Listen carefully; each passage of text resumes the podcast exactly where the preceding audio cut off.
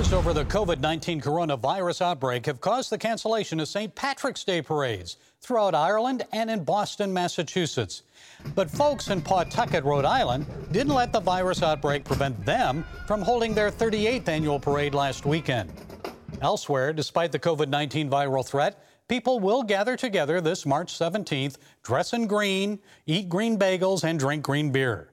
In the Windy City, they'll dye the Chicago River green all to celebrate the patron saint of Ireland. But the day is really about more than all this revelry. Yes, it's a time to celebrate and remember St. Patrick, but also a time to honor God and the call He has on each of our lives. Patrick's ministry is an example to us all. He was enslaved and suffered for his unwavering faith in Christ. Although he was shackled physically, Patrick was determined to tell the pagans of Ireland that they could be freed from spiritual enslavement. He obediently shared the good news. Take a look at this trailer for the new CBN film, I Am Patrick. Christ the Lord told me to come here to be with these people for the rest of my life. The preconception that we've got about St. Patrick is completely wrong.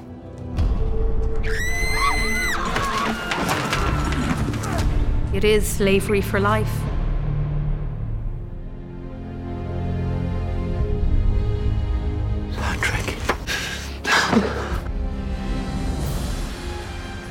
People thought that his efforts to Christianize Ireland were doomed to failure.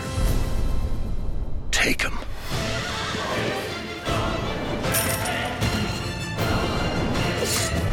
It's time to go. I'm not finished.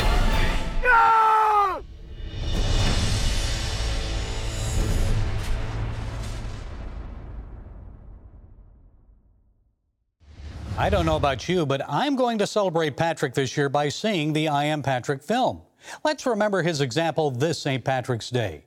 We owe him a debt of gratitude. Patrick was unique. And yes, we aren't called to be him, but Christians are expected to share the good news with others.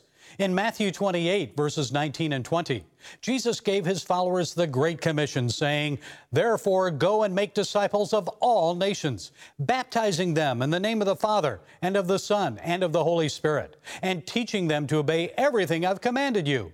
And surely I am with you always to the very end of the age. So, like St. Patrick, go and share the good news with others. And remember that Jesus promised to be with you always. May we always be with Him. Well, that's it today from the Global Lane. Be sure to follow us on Facebook, YouTube, SoundCloud, iTunes, and Twitter. And until next time, be blessed.